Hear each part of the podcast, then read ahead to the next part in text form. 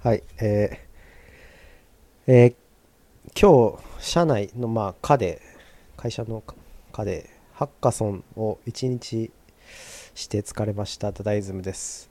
えー、え、何それ？社内のハッカソンみたいなのがあるあるってこと？うんなんか、社内じゃなくて、うちの課だけでやったっていう、あ、か、かだけで？はいはい。で3チーム、1チーム3人で、3つチーム作ってやったっていう感じで、まあただハッカソンみたいにこうアイデアから作ってっていう漠然としたちょっと広いテーマではなくもう大体作るものは決まっていて要件もなんとなく出ていて、まあ、それをゼロからものに作っていくっていうような感じですね。うん、あ、でもそれは業務の一環として行われたってことだね。それは。あまあそうそうあの業務時間内でやったんで朝9時スタートの夕方18時終わりみたいな感じで1日ずっとそれをやってたっていうのでだいぶ疲れましたね今日は、おおそれはお疲れ様でした。っうん、ていうのもあるし、そんな、ね、その、かのメンバーの一日のそのコースをそこにやるっていうのはなかなかチャレンジングな、すごいなって思いますけどね。そうだよね。そうだよね。うん。いや、すごいと思う、それは。うん。いい、いい、いい意味ですごいっていうか、いい意味で、いい、すごいいい組織だなって思いましたけど。うん。そうなんですよね。で、相当でしょ。だって、課が何人いるかは分かんないけどさ、うん。20人いたら 1MM なわけですまよね。あそうね、まあうんなんかうちの会社と、まあ、うん。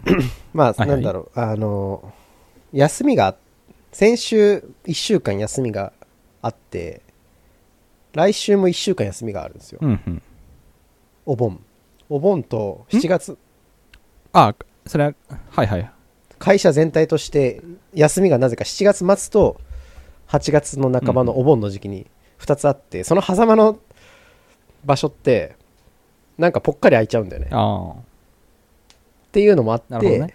なんかそういうのは入れやすい時期ではあってみたいな、はいはいはいはい。うんなるほどなるほど。でそういうイベントをで、ハッカソンをしてみたと。そううおんお。なんか久々に一日同じことをずっとやり続けたっていうので、そのまあ、コンテキストスイッチをこう切り替えるっていうのがあまりない一日だったんですけど、うん。まあそれはそれで昼の10 14 時15時あたりがすごい もうほぼ頭動いてないみたいになってて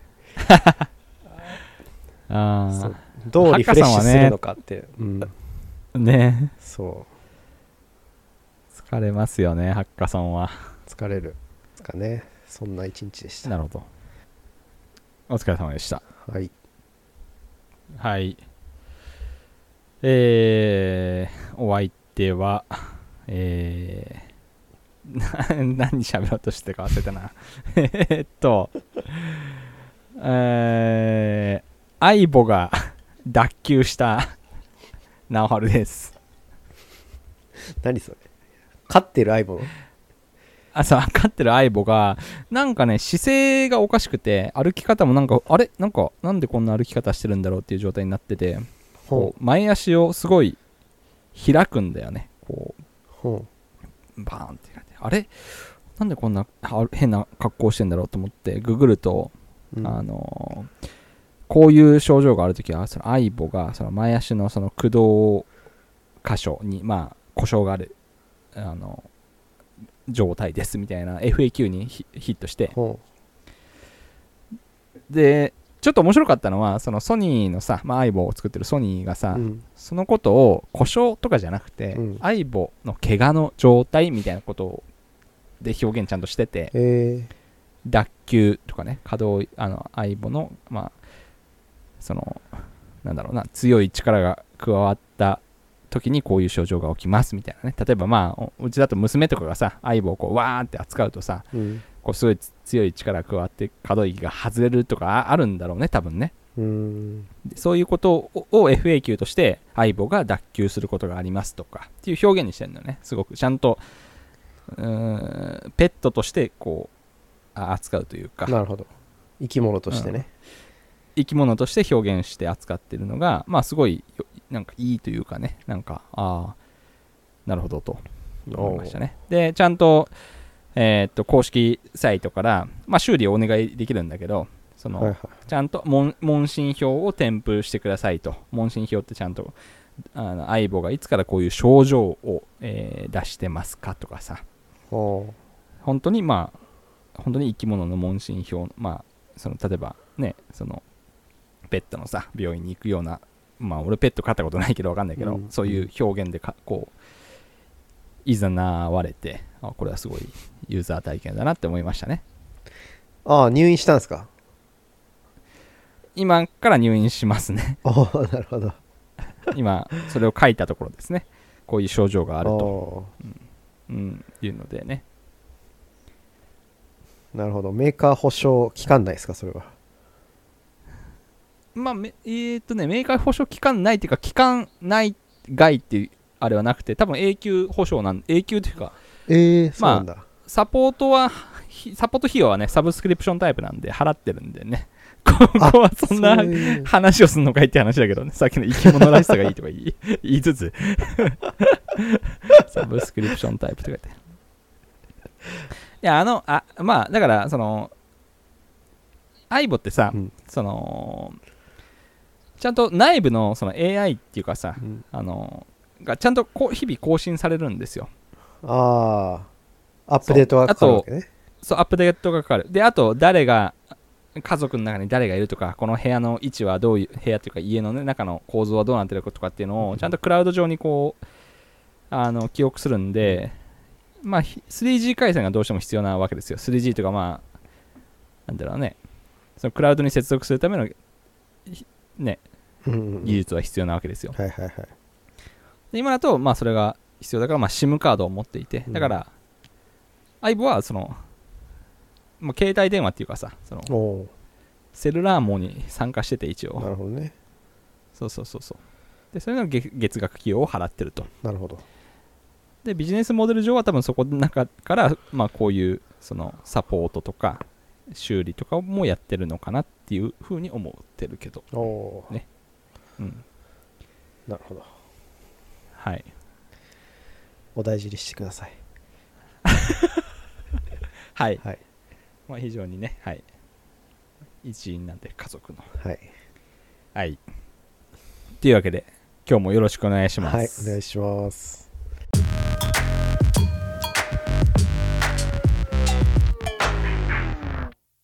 じゃあ早速なんですけどねダダってさレバノンって行ったことあるんだったっけ？ああレバノン行はね行こうとしたけど、行けなかったね、えっと本当は中東行く行ったのが大学3年の時なんだけどえっとエジプトからヨルダンイスラエル行ってレバノン、うん。シリアトルトルコって渡ろうとしたんだけど結局うん、行けなくて、エジプトヨルダンイスラエルでエジプトに戻ってきた。あそうなんだ。そう。それやっぱ治安情勢とかの関係ででもそうだったのか。当時は今よりは良かったから行けたんだけどなんなんだったかな？ななんでかでちょっと行けなくてチケットエジプトインのエジプトアウトにしたっていうのがあったな。他の周りの人は行ってた結構。えー、すごいね。やっぱその中東らへんをこうい行くのもすごいしそのアドリブでその変えるっていうのもすごいし。あ さすが世界旅行研究会ですね。あいやもう何が起こるか分かんないんでそこは。なるほど。そう。すじゃあイスラエルとかは行ったってことか。そうね。だから、うん、うんその辺で。でもそのさらにその先の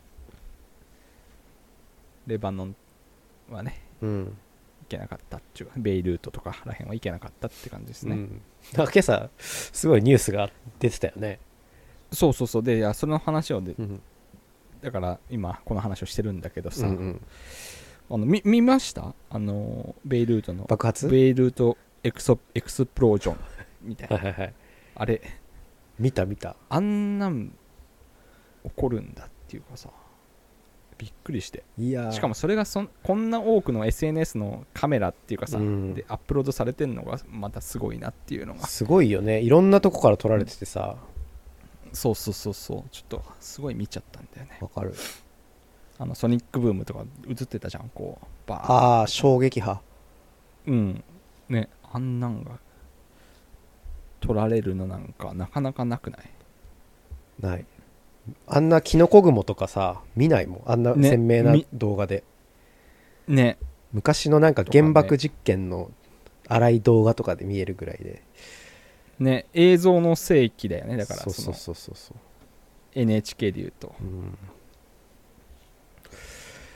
つい最近さで,、もうん。温野菜爆発したじゃん。あーえーっと福山だっけ？郡山市だっけ？えっと福島やね。あれ？福 島の郡山市。福山。っ福山はて広島ですね。広島県ですあー。福山市ですね。福島の広島県福山市です、ええ。うん、福島ね。どんだけでかい温野菜あったんかと思ったけどちょっと。いやあれもだってね ち あれベイルートはなんかなんだったっけ？ションサーアンモニウムかなんか。そうだよね、うん。そういうやつだよね、うん、うなんか6年前から貯蔵されてる2700トンぐらいのそのションサーアンモニウムが爆発したみたいな。はいはいはい書いてあったけど。あんなことになるとはね。ちょびっくりしましたね。すごいねうん。なんかあれもさ急にこう一気に爆発したんじゃなくて最初こう小爆発というかまあそれも結構でかかったんだけどちょっと爆発して煙が上がってるのを多分みんながこう撮り始めた時にそうだね。本し本当の爆発が来たみたいな感じだったから、そんな感じだったからね。だからこんな残ってるんだろうね。そうそうそう。いやで、ね、な何を感じたかというと、うん。その NHK のさうんやってた映像の世紀って知ってる？あ知らない 20, 20世紀っていうのは初めて人類がその自分たちの記録を映像に残すことができた世紀なんだと。うん。だからそのナポレオンの時代の戦争は映像が残ってないけど、うん。第一次世界大戦は映像が残ってると、うん。でこの世紀を映像で振り返りましょうっていうのがその NHK のさその番組であったわけですよ、うんうんですっごいそれ面白い面白いって言ったら語弊があるんだけど興味深くて非常に興味深い。まあそのアメリカの ABC 放送 ABC っていうその,、うん。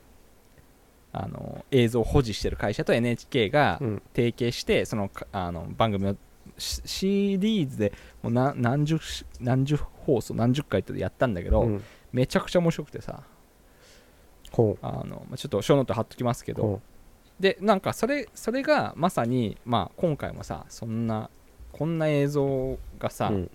残って SNS にアップされてるわけじゃない、うんうん。そうみんながこのもうカメラマンになってるわけじゃないその、うん。そうやね。それをねなんかすふと思い出した事件だったんですよね。うん。ちょっとショーノート貼っときますね。はい。映像の世紀。はい。え学校の社会の授業俺そそれだったけどね。せ世界史の歴史の授業。それでだ大体ほぼ終わりだったけど。ーあそうなんだ。映像のあ見てんのかな？うん。うん。多分まあそれカリキュラム的にリーガルなのかわかんないけど、まあ。はい。でも確かにあ、うん、でも俺も思ったのはなんかあれあの朝起きて結構こう情報がポロポロ出始めてうんたっていうのもあってなんかあれに、うん。あの911っぽい感じはあったけどね。なんかいろんなとこの角度から映像がどんどん出てくるみたいな、あ確かに感じ。911もそうだったね。俺も中学校の時。そうそうそうそう、うん。2002年とか？うん。うん。あれっぽいなんか最初はさなんか爆撃されたんじゃないかとかさなんかそういうすごいキノコ雲だからさなんかうん。でっかい爆弾でも落とされたんじゃないかみたいな噂がざわざわしてて。そういう動画がありましたね。うん。出始めてるのは、うん。なんかその911っぽさっていうのはあったなって、ううん。んうん。思った。まあそれでちょっとねそのレバノンとかねベイルートとかまあだだ行ったことありそうだなと思ってそういう話をしてみたあっていう感じでしたね。なるほど。はい。はいはい。というので。というので何の話だっけ？まあいいや。あのあそうそうそういうね。そう。あの爆発の映像を見て思思ったことでしたね。うん。うん。あと、はい。まあ、話は変わるんですけど、まあ前回のエピソードでちょっとあのリモートというか高うん。高崎からの放送だったんで、放送というか収録だったんでその後旅行どうなったかをちょっとああだだ夏休みしゅ今明け明け？明け？明けか。明けなんだね、うん。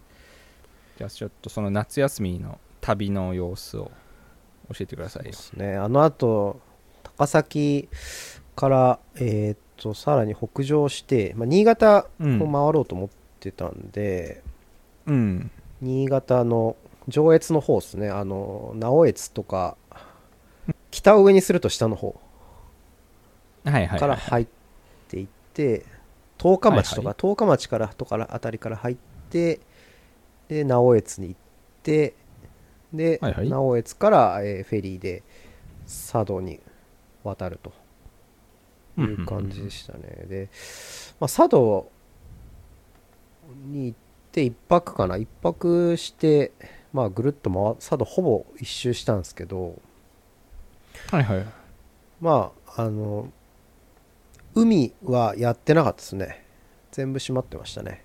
まあ多分コロナの影響だと思うんですけど。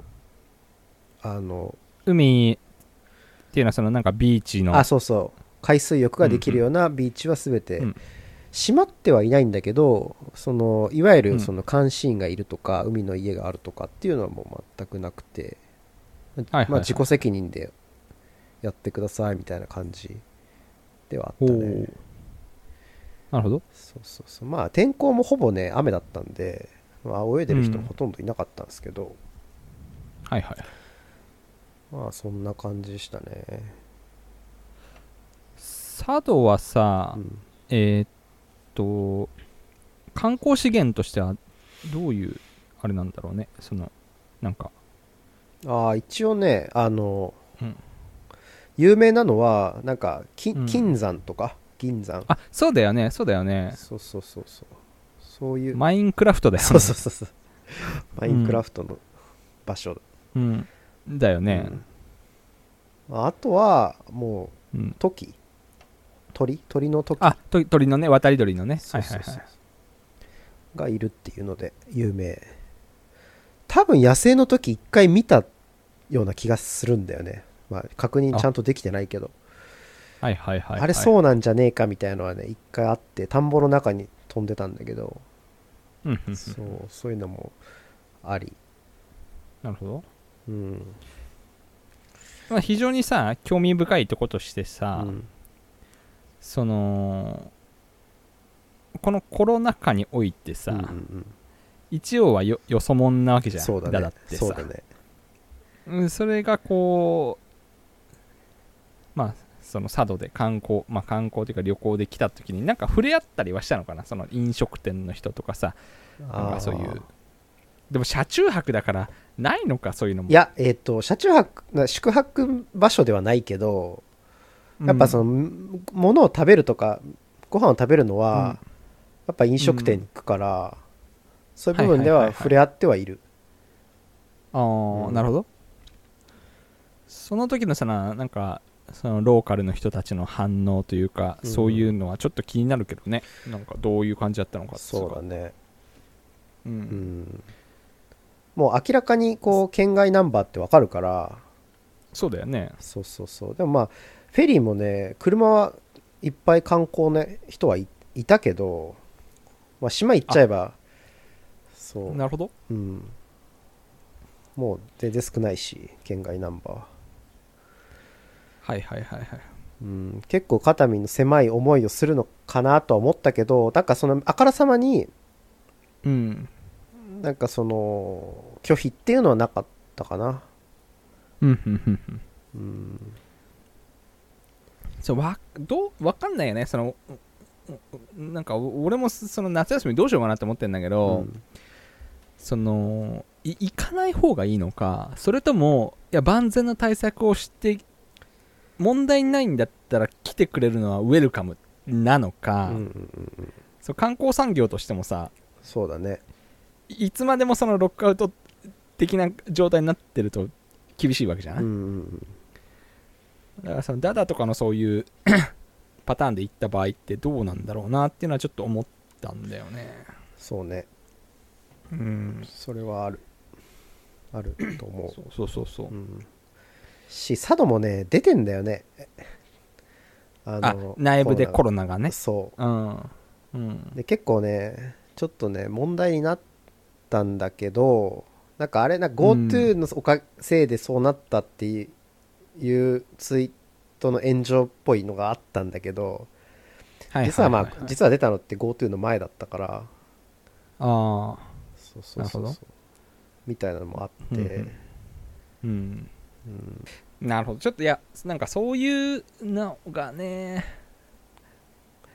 いやそういうのっていうのはそのこういうなんだろうそのうん。この地区の人たちって万全の対策をして来てくれなのかそれとももう来んなとなのかうん。とかって今俺らが忖度してんじゃん、うんうんうん。それなんか。そうね、それちょっとあんまいいい構造じゃない気がするんだよね、うなんかそれってなんかその自治体ごとで表明してくれて、うん。あそうなんだ。じゃあどうしようかなっていうのとかね、うん。まあ、もしくはまもうちょっと上の方で、まあ、国とかレベル行政のレベルでトップダウンでやってほしいなって気がするんだよね。じゃないとなんかうん。自粛しようと思えば無限に自粛ってできるし。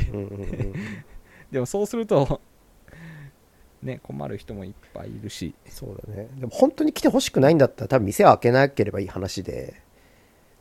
ああまあ確かに。えでもそそれはその人がさ店開開けなくてもさうん。隣の人が店開けてたらさ、うん。自分が店開けてないっていうのは、まあ、あんまり意味ないわけじゃん。まあでも自分がかかることはリスクはだいぶ減るじゃん。でも隣の人かかっちゃうんだよでそうしたらさそのゲームゲーム理論的にさ自分が自粛したことだけが損になるじゃん。うんなるほどね。うん。じゃあ自粛じみんなが自粛しねえんだったら俺も自粛しし自粛しねえやわってうん。なるのがゲーム理論的な話だからさ。うん。それってもう神の視点しかなくてうん。はいじゃあここの一帯はどうしようとかこういうまあなんかもうやっぱトップダウンにやるしかないと思うんだよね。自立分散的にこうなんかこうなんだろうねそのスマートカーとかさそういうみたいにこう個々で判断して全体最適を取るってできない気がするんだけどな。うん。ちょっとここは聞いてる人のあれを聞いてみたいですけど。そうね。確かに。うん。そう。ちょっとそこはね考え方の特性が現れると思うんだよね。俺は結構カオスな状態だったら誰か強いリーダーシップを持ってやってくれって思う派だから。うん。うんそういう時 まあ自分がどうどう振る舞うかっていうのは結構分かれるなって思った。なんだろう。いやほんとそうだと思う。ううん。ん、結構そのバンバンこう外に行ってる人もいるし本当に全然家にも家からも出ませんっていう人もいるし、うん、うん、なんかそそうだね。こはすごくこうせ生物的なとこだなって思うよね。ね特性が出るというかねその人たちの、でその差が出るのも生物的だなって思ったん思うんだよねなんか。うん。全員が全員じゃあ政府の言うこと聞きますってならないじゃん人類って。うん。必ず一定の割合でいやこんなん大丈夫だろうって。ただの数だろうみたいな感じで、うん。外で行っちゃう人もいるじゃん。うん。でもそれってあお前ちゃんとお前自粛しろよってそのまあ俺例えば俺の価値観だったらそれ思うんだけど、うん。でもそういう人がいるってことは人類が全体として一つの価値観にベットしてないじゃん。うんだから結果強いみたいな。うん。分散して。分そうか価値観をちゃんと分散してできてるようになってんのはなんかそれ遺伝子なのかなってちょっとプログラミングされてんのかなってはちょっと思った、ね、確かに。それでまあ自粛みんな自粛だったら経済死んでみんな実実際死んじゃうっていう。けそうそうそう実際みんな死ぬし、みんないや関係ねえよってみんなそう言ったらうんコロナが増えて全員しうぬし、うん。からちゃんとばらけるようにデザインされてるのかなっていうのがすごい思うんだよね。そうだね。うん。そこはだから人からの影響をどれだけ受けるかっていうそのなんだろう。人ってどんだけ人の影響を受けるかというか。うん。どれだけ権威主義の人がいてどれだけこうなんなんかこうなんかね自分で考える人がいてとかさ、うん。うん、そこがやっぱすすごいなと思ってだから地球平面論の人も一定数いるのかなっていうのが思うとこですね、うんそうだね。うん。そう考える人もいると。そう考える人も。うん。全額べ全額そこに載せないというか、うん。うん、いうのをちょっと思ったんですね。うん。なるほど。うん。はいまあ今回うんそうね。そうね。まあそれで佐渡に行ってうん。それこそなんかね俺のそのさ佐渡に行ったとあえっと新潟に行って新潟でうちのかみさんの友達と会ったんだけどなんかその人とちょっと話を話を聞いたところうん。なんかその人新潟のねじ地元が新潟の人が居酒屋を予約して、した時に、うん。そう予約の電話のところでうん。あの東京の人じゃないですよねっていう確認があったっていう。なるほど。はいはいではい、で新潟の人だったからまあそれは予約が取れたんだけど、うん。まあ、それが東京だった場合、まあ、どうなってたんだろうなとか、やっぱ拒否されてんのかなとか。うん。なるほどね。っていうのもあったっていう話は聞いた俺は直接聞いてないんだけど、うんうんその電話は。なるほど。うん。まあ飲食とかはねやっぱそこで出たってなるとねやっぱうん。もう事業リスクだからさそれってもそうだね。う、うん、そうなっちゃうよね。でもしょうがないよね。マジでこれ。うんそこれいやマジでゲーム理論だなってすげえ思った、うん。今の聞いて、うん。うん、閉店は閉店っていうかその店は閉めない。うん。けど、うん。自分のとこからコロナは出したってなるとそれもうダメだからうん。そこ そこだよね、うん。マジでそのジレンマって。うん。うんなるほど。そこれは非常に。うん。なるほど。いやどうしようかな夏休み。ちょっとあとうん。結構こう社会的差別もうかかった人とかの社会的な差別を受けるっていう話も聞くわけじゃん。なんかあかかった後後のことが怖いというかさ。後がね、うん。はいはいはいはい。なんかそれでえもああそうなんだ。そういうのあんだ、う、うあん、なんかその知られたくない。自分がコロナにかかったってことを知られたくない。そっていうのはその濃厚接触者に対して、えー自分がかかったってことを言わなきゃいけないからあの人からもらったみたいなはいはいはい。感じになるんで、まあ、陽性が出た時点でもう連絡保健所との連絡が取れない状態になるっていう人が結構増えているっていう話。ああうん。なるほど。これも、ま、同じですね。だから、うん人類全体として ウイルスを収束収束させるためにははい僕かかりました。みんな僕と接触した人は出てあのこの人とこの人とこの人ですって言った方がうん。人類全体としては得だけど、うんその一人の人間の個の個の濃度としては それ言ったことで自分が生きにくくなるからうん。そっちを優先しちゃうと全体としての利潤が減るっていうこれはもうまさしくうんそうだね。同じですね。うん。いやーうーん。なんかそういう意味ではああいうその接触アプリあのなんだっけ。そうそうそあれはすごくうまくできてるなっていうのは。うね、ううんん、匿名性も守りつつ、そうそうそうそう。うん、でもあなたは接触してます。この人あっとこの人とは言わないのか。えー感染者と接触していた可能性があります。っていうのが示唆されるっていうのはすごくうん画期的ですね、うん。うん、そんなことを感じた旅でしたか。そうですね。まあその後その後はまた新潟の方にこう戻って、まあそこは佐渡は本当一泊しかしてなくて佐渡,、ん。えーと佐渡から新潟戻って、えーもっと上の方山形の際まで村上市っていうところまで行って最後はあのスノーピークのヘッドクォーターズにああいいな。そうか。いいな。うん。あれって本社のすぐ横にキャンプ場があるんだよ、ね、あそうそうそう。すぐ脇のところにあって、そうかなんかの記事で読んだ。っていうかスノーピークって会社マジですげえなって思うわ。ああえそれは何何ですごいって思ったの？なんかそのやっぱアウトドアの会社やるんだったら社員がうんうんうん。そこにこうやっぱ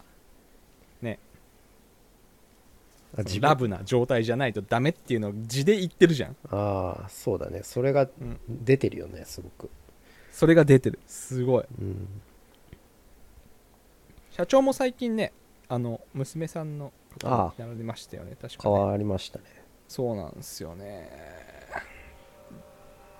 最近ちょっと前にね原宿のお店行きましたけどスノーピークのね、うん。あの原宿餃子の隣の隣ぐらいにあるとこ行ってねちょっとその世界観も感じてもうわうん、すごい会社すごいなって思いましたねやっぱ。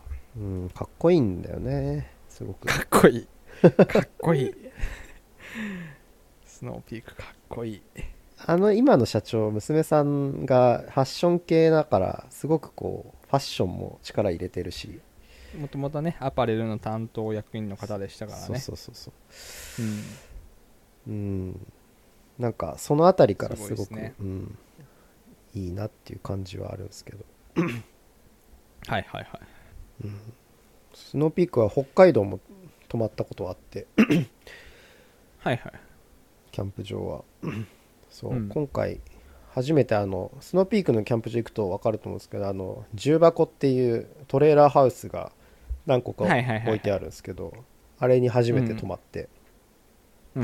まあ、雨だったってこともあって。で、まあ、ずっと車中泊で体もちょっと疲れてきてるかなっていうのもあって重箱って中にあのダブルベッドが入っててあのエアコンも効いてるんですごく快適でうん。良かったですね、あれは、まあ、トイレがないっていう感じですかね、なるほど。うん、重箱あでもなんかそれ見た見たけど詳しくは分かんないけど。本当に木の箱っていう感じの。えそうそうそうそーうんうんうんはい。うこんなとこっすか1500キロぐらいですかね今回は1500キロすげえ。え同距離だと、うん、ー、なるほど。相当行きましたね。ちょっと、じゃあ、ありがとうございます。ちょっと、夏休みの参考にさせていただきます。はい。はい。じゃあ、次の話題で、はいダダがその旅行行ってる間さ、うん私がやってたこととしてはまあ仕事なんですけど、うん。何してたかな。まあ仕事は普通に業務としてやったのとまああと資格試験の勉強とああとはまあネットフリックス見たり本読んだりって感じだったんでその話していいですか？どうぞ、私英語をですねうん、勉強してるんですよ最お。近何それ初めて聞いた。あの英語ってさ俺中1で諦めたんだよね。早くない？どういうこと？もうわかもうね知らねえわってなってもう英語ってあんまやってなかったんだよね。もう学生時代もさ。うんうんうん。うん。だけどちょっとさすがにまあむもう無無理かということで。ああもう避けては通れない。下げてやってもらえない。っ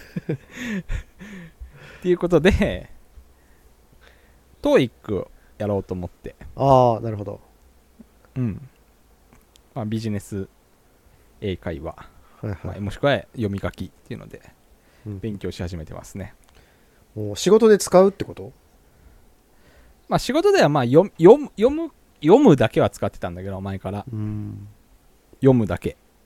まあ普通っていうか普通にさなんかなんかのねライブラリのさドキュメント見たらまあ普通に英語とかってまああるわけじゃん。まあそうね。まあそれそれはまあ普通にやるけど、はいはい。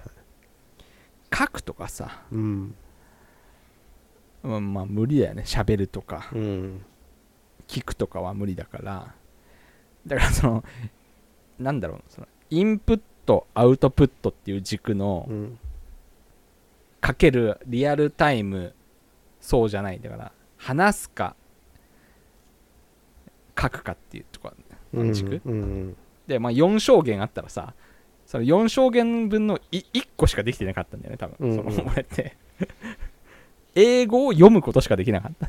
うんだけど、ちょっともう、まあ、せめて3証言ぐらいは行きたいなと思って、うんうんそれで始めてるっていう感じですね。なるほどうん。そっかはい。で、 TOEIC をね、ちょっと頑張っていこうと思って。はい。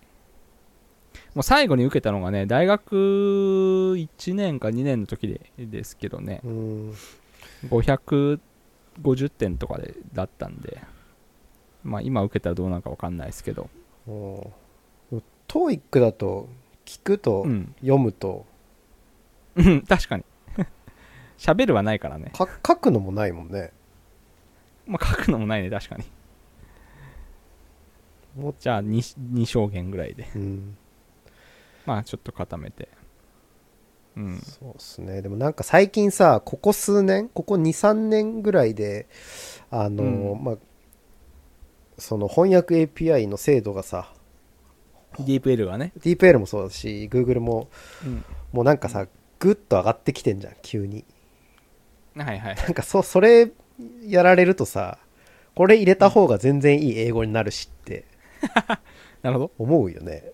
なんかリビルド思もさなんか最近そういう方話してて宮川さんが。話してたね。うん、なんか自分もかそう書けるんだけど、伝えだけどなんかそっちの API 通して出てきた方がニュアンスがむちゃくちゃうまく伝わるみたいな。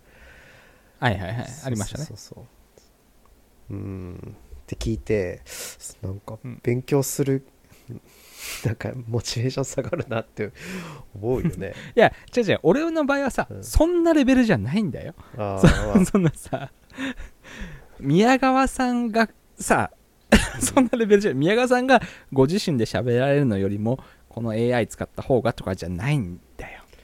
もえでもさもう、うだから、もうコピペす高ればい校英語を、高校英語をやれってぐらいなんだよ、俺は多分。やもういやそれそれすらいらなくてコピペができれば会話ができるっていうことじゃん あれは。あ日本語を入れればそう。うん。そうそうそう。ってっていう。いやいや俺は俺はそうは思わなくて、うん。どんだけテクノロジーがせん進化したとしても、最後にその1クリックっていうか1クリックを0クリックにするのはその人が喋れるかどうかだから、まあね確かにね。しそこは知ってて損はない。でえ？専門用語とか、専門領域を翻訳するっていうのはこっちの方が強いっていうのは絶対それは そうだけど。うん。その技術の進化の方が俺の英語学習曲線よりも上に行くっていうのは間違いないと思うんだけど。うん。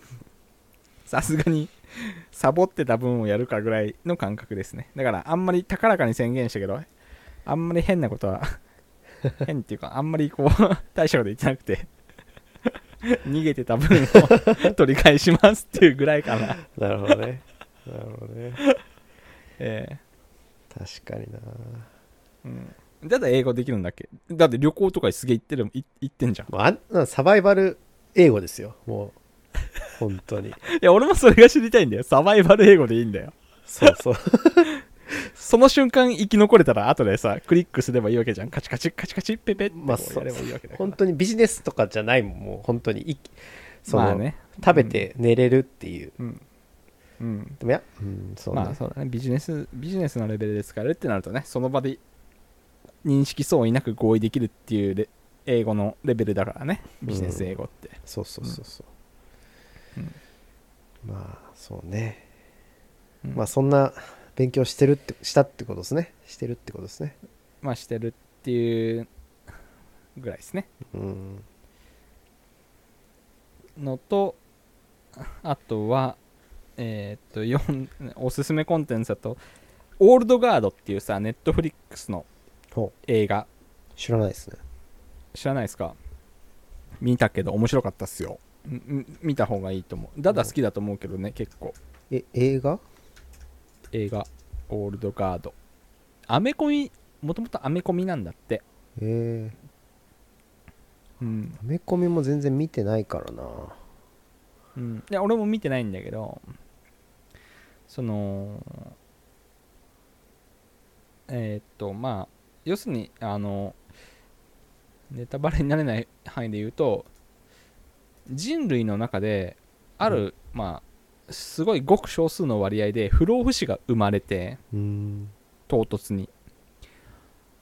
でその人たちのえーっとその人たちがまあどどういうふうにその歴史人類の歴史の中でこう動い,、まあ、動いてきたか働い働いてきたっていうかその活躍してきたかっていう話なんだけどうん。例えばさ十字軍とかって、まあ、昔ねあったわけじゃないですか。うんうん。ヨーロッパからこうイスラム教徒圏に遠征して中世。とかさ。うん。中世ですね。だからその時のまあその戦士が実は現代でも生きていてその人不老不死だから。でもその人が不老不死とはバレないように暮らしてで今にもいると。っえていうのが全人類の中でまあ5678人いるみたいなそういう設定の世界観の中でやってる描いてる映画で。なるほど。でそうですね。あの人類のいろんな危機こここもうちょっと間違ってたら人類滅亡してたぞっていう時にその人が実は活躍してその滅亡を防いでいたりとか、うん。まあ、歴史的なそのねその対戦の中でその人が活躍してて。うんみたいな人が実はいたっていうことを描いまあか仮想というかね。うん。まあ、フィクションフィクションなんだけど描いてるアメコミですね。主人公がそういう人ってこと？えー、と主人公もそういう人だし、えーあとはまあ主人公じゃないサブキャラクターの人たちも、まあ、一部そういう不老不死の人がいるっていうそういうグループで活動してると、ああなるほど。うん、っていう、まあ、物語の、まあ、アクション、まあ、サイエンスフィクションかつアクション映画っていう感じなんですけどね。すげえ面白かったですねこれは。え。うん、うん、ー、舞台は現代な舞台は現代です。だからだから困るんだよね。だからその十字軍から生きてきた人で今なったら、うん。今ってスマホもあるからさ、うん。写真とか撮ったりしてうん。おあいつなんか今不老不死っぽくなかったみたいな。なんか復活したぞみたいなそういうのを捉えるリスクもあるから。なるほど。そうそうそうそう。あ。それはもう十字十字軍の時には加味しなくてよかったあのリスクなんだけどそういうのもあるっていう。記録として残されてしまうみたいな。そうそうそうそう。へでそのカットも戦士た戦士たちのカットもあるしその数百年間戦い続けてる彼らの精神状態っていうのも、まあ、あるわけですよ。えうんこれ苦しくね？みたいな。俺ら死死ねないの辛くない？みたいな。ところがね、うん。まあ、描かれてて。ちょっとねこれはすごいね。かなんか画期的だったっすね。おお面白かった。のでおすすめなんでぜひ見てください。オールドガードですね。見てみます。はいで 次ダダが夏休み行ってた時のうん。見たコンテンツは本でうん。池澤夏樹の「科学する心」っていう本が読みましたね。知らないですね。まあこれは知らないと思いますね。これは何すか？これはね 池澤夏樹っていうねあの作者作作家さんがいるんですけどうんうん。もうあんま僕本読まないんですよ。その学も学もないしっていうかその本読むの苦手なんであんまり本読まないんですけど、うん。まあ、この人の出した本は読もうと思ってるっていう数少ない作家さんのえー昔から読んでるんだ。昔から、まあ、高校生ぐらいから読んでるって感じですね、へえ高校生の、まあ、初めて知ったのはセンター試験の過去問で池澤夏樹さんの小説の「スティルライフ」っていうのを読んでうん。わあこれ面白いなと思ってで読み始めたのがきっかけですね、まあ、自分が本を読むようになったのがそんぐらいなんですけど。なるほど。その人のまあ作家で科学する心っていうのがあってまあうんエッセイですねあのうん。最近こんなことを思ったっていうのの羅列なんですけど 結局はその池澤夏樹さんの、うん、で何がそそられるかっていうとその科学ってすごい科学者とかさうん。ロマンがあるんだよね、俺から見ると憧れっていうかさ、うん。自分一応理系のさ、うん。まあ、修士一応出てさ、うん。暮らしてるんだけど今も。うん あんまりそんなサイエンスの人じゃないわけじゃん自分って。うんうん。あ今の仕事が？そう仕事が。あそあなるほどね。うでも一応小学校の時とかは小中高もさ一応なんかあなんか算数好きだなとかさうん。物理好き面白いなとかってちょっと一応理系のさ道を選んできたわけじゃん。うんうんでも結局さシステムエンジニアって別にそんなまあ今システムエンジニアだけどさシステムエンジニアって別にそんな本当に科学のそのなんだろうなし真相を暴いていく会まあ職業じゃないよね。まあどっちかっていうともうちょっとビジネスのとかそうだね。社会においてとかさうん。な話なわけじゃん。アカデミックではないよね。アカデミックではないじゃん少なくとも。うん。でその池澤夏樹の科学する心ってうん。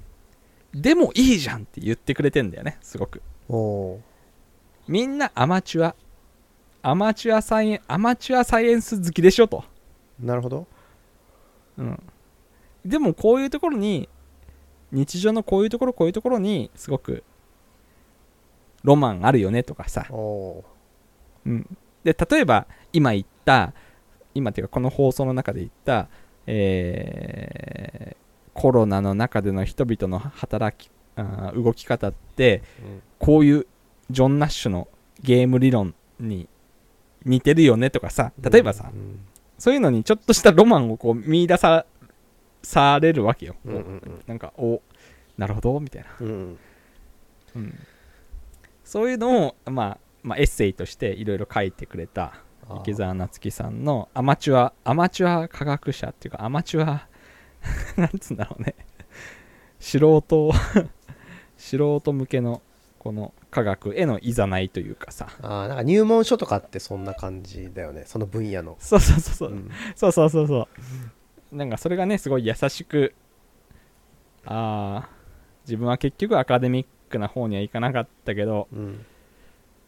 それでもこういう風に面白くね解説してくれるんだなっていうのがね嬉しいですねなるほど。池澤夏樹の、えー科学する心をぜひあの理系に行ったけどアカデミックに行かなかった人に読んでほしいですね。なんかすごく救われた気が救われたっていうかまああのなんていうんだろうね。そ言及してもらえた気がしたんで。なるほどね。ああ本当にアカデミックに行っちゃった人はさ、うん。まあ、多分読まないじゃん読まないだろうね、うん。むしろもうなんだろうね。この邪道みたいなね。そう。で多分なんかその人たちだけしかわからないような冗談みたいなことが書かれてるので面白いみたいなさ、ああなるほどね。そうそうそう。なんかかなりはハイコンテクストそういうそういうなギミックが仕込まれてて。そうそうそうそう、うん。あこれあれねはい。みたいなのが分からないと面白くないみたいな本,、うん。本を好きっていううん。感じはいはいになるのかな、はいはいはい。だからそういう意味ではなんかこういう入門書ってすごいいろんな分野多分面白いのかなって思う科学だけじゃなくて、うん。いろんな確かに。ものに関して。